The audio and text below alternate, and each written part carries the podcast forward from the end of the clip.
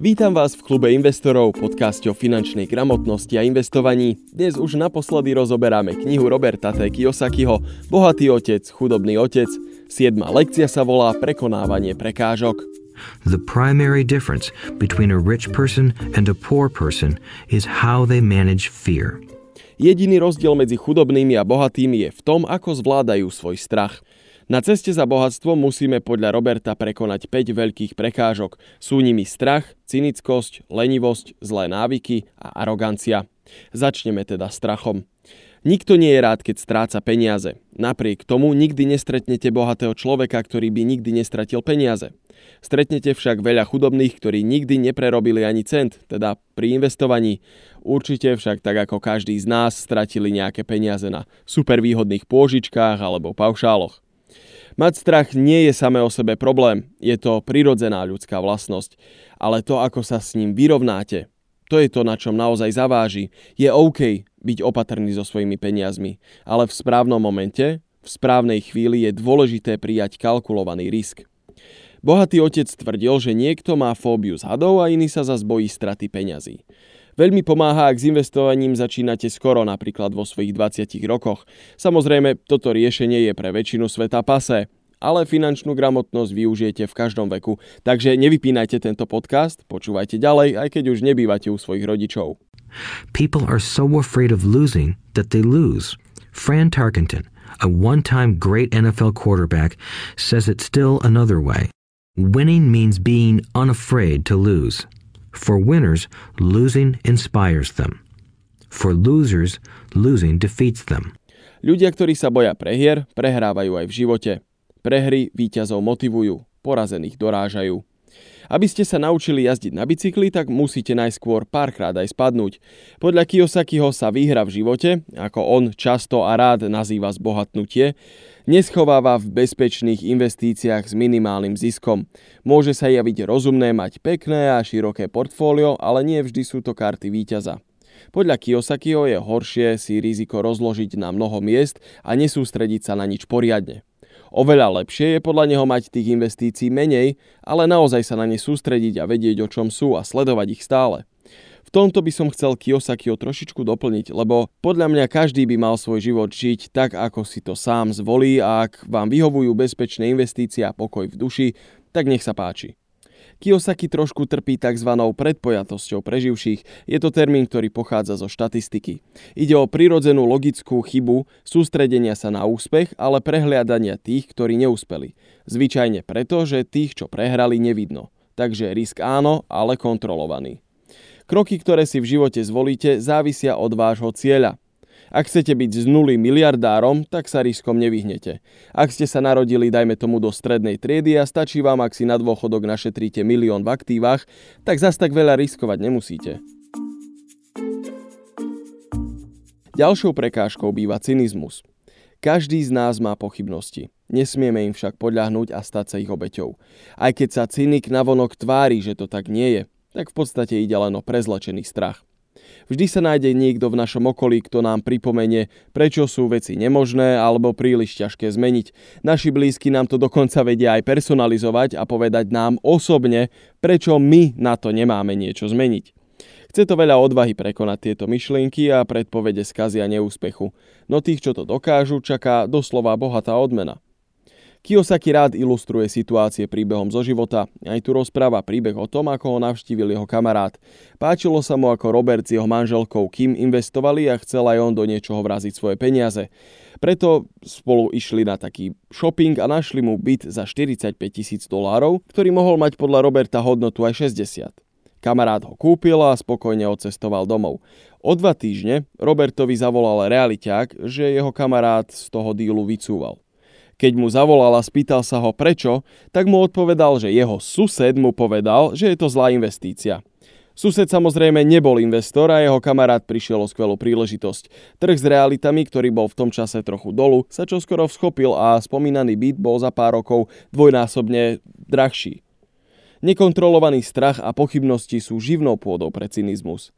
Dostať sa z krysieho závodu nevyžaduje vysoké vzdelanie. Množstvo ľudí by už dávno mohlo uniknúť, ale denne sa nechávajú ochromiť strachom a pochybnosťami. Obľúbeným krédom bohatého otca bolo, že cynici kritizujú, ale víťazi analizujú.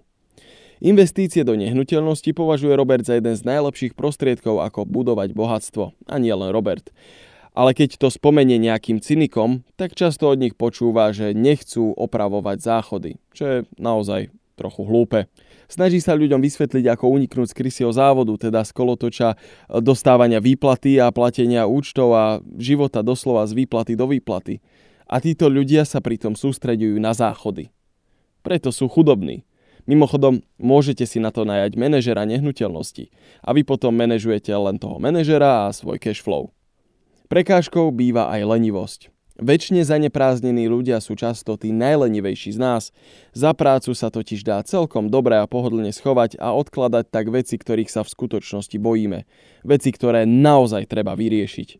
Niektorí ľudia dokonca zanedbávajú svoje zdravie, pretože sa cítia príliš zamestnaní. Zaneprázdniť sa dá kadečím, aj prácou, aj voľnočasovými aktivitami. Hovorí sa, že to, čo sa nám najviac nechce robiť, je pravdepodobne to, čo najviac musíme urobiť. Aký je liek na lenivosť? No podľa Roberta je to zdravá dávka chamtivosti, respektíve chtivosti. Chtíč mať viac. Chamtivosť je v nás od malička spájaná s negatívnymi emóciami. Rodičia často hrešia svoje deti za to, že niečo chcú, čo je na jednej strane pochopiteľné. Ale chcieť je predsa ľudské a zdravý chtíč vás môže v živote posunúť ďalej. Opakom je Kiyosakiho sused, ktorý má plnú garáž hračiek pre svoje deti. Ten zas tvrdí, že nechce, aby jeho potomkovia poznali pocit nedostatku. Hračky síce majú, ale na vysokú školu a na budúcnosť nemajú našetrený ani cent a taktiež tie deti nepoznajú pocit, že po niečom túžia a vlastnou snahou to dosiahnu. O čo si zažiadali, to vždycky dostali. Bohatý otec vo svojej domácnosti zakázal frázu, že nemôžem si to dovoliť. Namiesto toho mali hovoriť, ako si to môžem dovoliť. Chcela by sa nesústredili len na vytúžený gól alebo výsledok, ale aj na proces, ako sa k nemu dopracovať. Môžete sa napríklad sám seba opýtať, ako si ja môžem dovoliť nechodiť už do roboty. A môžete rozmýšľať. Potenciálna odmena je privysoká na to, aby ste sa nad tým aspoň nezamysleli. Nemyslíte? I think Eleanor Roosevelt said it best. Do what you feel in your heart to be right, for you'll be criticized anyway. You'll be damned if you do, and damned if you don't. Robte to, čo chcete, lebo aj tak budete kritizovaní. Ďalšou prekážkou bývajú zlozvyky. Zlozvykom je napríklad hneď po výplate rozposlať všetky svoje peniaze na cudzie účty. Či už je to účet za elektrinu, paušály, splátky za auta a tak podobne. Najprv musíte zaplatiť sami sebe. Znie to veľmi sebecky, ale je to strašne dôležité. Znie to síce sebecky, ale vždy musíte byť pre seba numero uno, number one, jednotka na svojom zozname. Ste jediný, pre koho ňou budete. Vy ste svojou najvyššou prioritou a s tým idú ruka v ruke aj vaše peniaze. Účty sa vždy dajú vyplatiť aj trochu neskôr alebo rozložiť na splátky. Vždy sa dá na niečo prísť. Hlavné je nestratiť hybnosť a neopustiť dobré zvyky, ak sú časy trochu horšie. Ak niekoho náhodou nevyplatíte, tak sa vám určite pripomenie.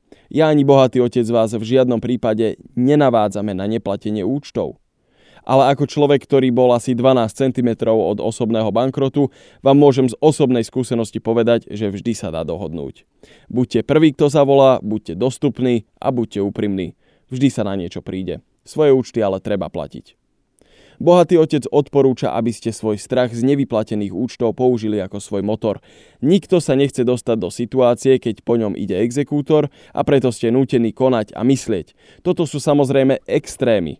Najlepšie je sa do takejto situácie vôbec nedostať a použiť tento príklad len ako učebnú pedagogickú pomôcku.